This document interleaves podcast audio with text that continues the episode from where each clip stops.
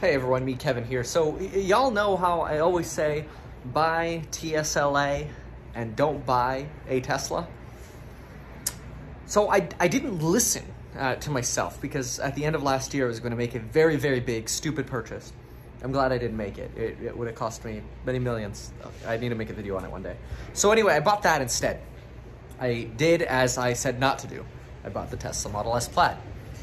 And what's ironic is this Tesla Model S Plaid has actually lost less value than Tesla stock. Yeah, so let's talk a little bit, because the market obviously is going nuts here on the Ukraine and Russia crisis. And a lot of folks are asking me, Kevin, when does this end? And what does this mean going forward? And so that's what we're going to talk about. First, we're going to talk about how deep this can get, where we are in the potential cycle of this heading down, how much further we potentially have to go. Then we're going to talk about whether or not it makes sense to get out now and stand by and then get back in, and what this also means for the Federal Reserve and inflation. It's actually not going to be what you expect. So let's chat a little bit. All right, so the first thing that we got to understand is we are about midway down on a correction cycle for a geopolitical crisis like what's happening with Russia and Ukraine. That means S&P down 10% is potentially only about halfway there, which means we have potentially another 10% to go. So whatever losses you've had in other stocks, maybe you have another double whatever you've lost so far to go. No guarantees. You know, I don't want to sound like a Mr. Fudd fearmonger or whatever, but that's just historically when we look at like what happened with Crimea and Georgia, we are about midpoint on the way down. Now, it probably doesn't include today yet, so maybe we can shave off the 2% from today. But it sucks. If we actually get an invasion, the biggest loser here, I think, is going to be the SPY-related stocks, the NASDAQ, and so on. It's just going to suck. Small caps, profitless tech. Honestly, it doesn't matter. It's just, we're just going to have more indiscriminate selling, which is also a sign of margin calls, people just getting destroyed. Because look, I've been saying since November, get the hell out of margin. Do not be in margin. This market is way too uncertain. Valuations were nuts in November. We knew that.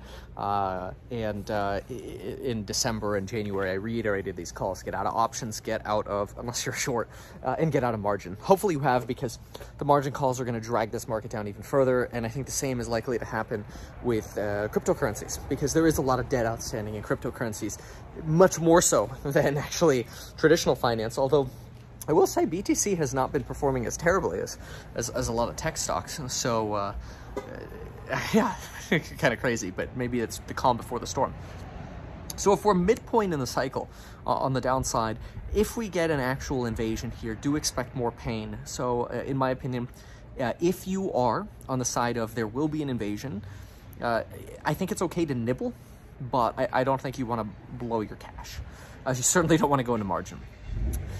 If you do not believe there is going to be an invasion, and you think this is all hype and hysteria, Western hysteria, you think we're going to end up having some sort of negotiated diplomacy. Maybe Russia takes these separatist areas, these two regions on the Eastern Front, and this creates enough of a buffer zone for Russia to be happy that even if Ukraine were to enter NATO or Kiev to enter NATO, which now there's even a call that just the capital go into NATO and not the rest of the country.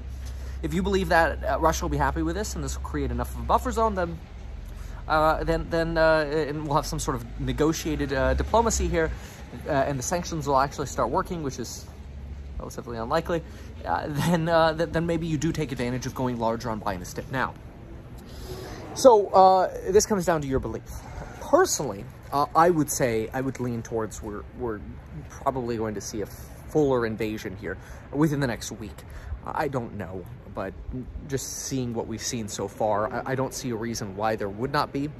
And ironically, and I just tweeted this, follow me on Twitter yet if you don't follow me there, I just tweeted that for every dollar oil goes up, Russia increases their oil revenues by $2 billion annually. So if oil goes up, $10, which, I mean, it just went up like $20 so far year to date, and another like $40 before that. Well, maybe not quite $40, another $20, $30 before that. Every $10 is $20 billion of additional annual revenue for Russia. You know, maybe what is that, 1.2, 1.3 per month? Actually, a little more. Whatever, you get the idea. So Russia, ironically, is benefiting off of increasing oil costs, which is wild. And the sanctions that are targeted at Russia, I think, are quite misguided. There is a belief that the two banks, the military bank and the other bank, I can't remember, the VBE or whatever, that was sanctioned yesterday, there's a belief that they hold about $80 billion in U.S. denominated assets. But beyond that, we know that Russia holds very few treasuries. So I just really don't see these sanctions doing anything. Boris Johnson in the United Kingdom has been substantially made fun of in the United Kingdom. I mean, the Financial Times was laughing at him this morning about what they called his pea shooter sanctions. And it's like, here's Russia with tanks, and he's just pew, pew. It's stupid. And I want to be clear when I laugh, it's not to be misconstrued as you know, being happy about this at all. It's not. It's just, you know, there's political commentary or joking around that can be funny, but beyond that, you're still dealing with people's lives, and it's terrible what's happening. So big issues, big issues. Now, one of the things that comes after this is the fear that this could potentially lead to an inflationary shock. Now, this depends. Ordinarily, and this has been my position, ordinarily, yes, we would be heading towards an inflationary shock if oil continues to rise. You know, we get an increase of $10 in the price of oil, we could see CPI bump 0.5% just from oil. That doesn't even consider the fact that in the last video I did, I just broke down how much we have seen every single commodity get more expensive. Wheat, iron ore, steel, soybeans, coffee, you name it. Year to date, every commodity is skyrocketing. I mean, sheets of plywood are like $50 freaking now. It's insane. Anyway, real estate references. So things are getting more expensive, not less expensive. The problem, though, that could happen is if we do end up in an extended crisis between Russia and Ukraine, we actually will probably see demand plummet in the United States because of fear of war. And when, what we know, folks, when aggregate demand goes down, the wage price spiral goes away, inflation goes away, and you could actually end up with a more dovish Fed. Now, this is where the weird balance is for the Fed. If we have a short crisis with Ukraine and Russia, and we spike oil, and oil stays expensive, and we go back to a booming economy, then we end up with long-lasting inflation. The Fed's going to have to Volcker us. They'll have to force a recession when we have a wage price spiral. If we end up getting a protracted or severe crisis with Ukraine and Russia, and we actually end up sapping demand because people are fearful, then that fear could actually lead rates to come down. Maybe not necessarily all the way down, but it could actually lead rates not to continue skyrocketing. It could lead the Fed to relax and things to chill out, which if the Fed relaxes and maybe bond yields relax, which they do during periods of conflict, we actually see bond yields like the 10-year go down because more people are fleeing to safety. They're buying the bonds. More people buy the bonds. What happens? The bond yield goes down. 10-year yield goes down. Real estate mortgage rates go down. And you actually now remove the potential fear that you could have a real estate induced crisis. Maybe you just end up with a stock market crisis. So there are a lot of scenarios here. And what I would do if I were you is I would map all of what I just set out. So I would draw a picture and I would say, do I believe that Russia is going to invade? Yes or no? If the answer is yes, then don't blow all your money yet, but definitely be out of debt and margin and start saving money, right? Cut your expenses at home. You should have been doing this already. I've been saying this for months. When I first sold, everybody was making fun of me. If I had not sold my $20 million portfolio, which is cash, not including real estate and all the other things, would be like 14 right now. Okay? Like, things have gotten rough, and we saw this coming. The writing was on the wall. Yeah, sure. Do I wish I got out a little earlier? Duh. But we didn't know the Fed was going to rug pull us until January 5th, and then took a couple weeks to process the new information, so it sucks. But anyway, so I'd write down, is Russia going to invade? If you think yes, don't blow everything yet. If no, if you think this is just hysteria, maybe you buy the dip a little bit. But then you have the second thing you have to weigh this with, and that is inflation transitory? Is it actually going to go away? If inflation goes away the way the Fed thinks it does, and we don't go into a recession, And again, maybe this is your geopolitical opportunity to buy the dip. I mean, the SPY just bounced off of this 0% Fibonacci retracement line of about 420, 421. It's insane. We're back to the January lows. And many stocks are even substantially worse than the January lows. I hate to say it, but you look at Matterport, SoFi, Robinhood, Tesla. These companies are all way down.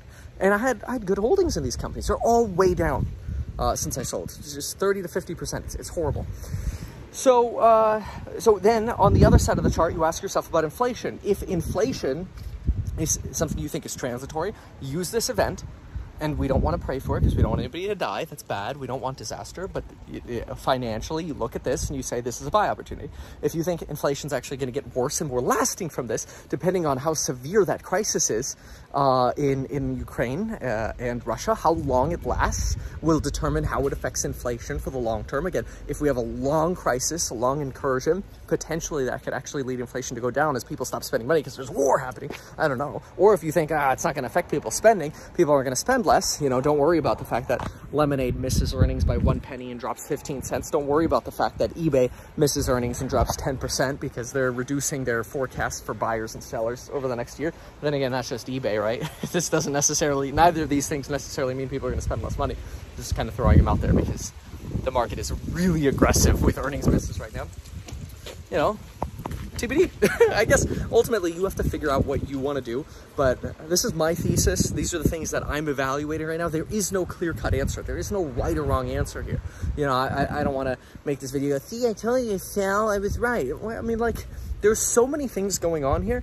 You just have to put the pieces together and determine for yourself what's the best thing for you.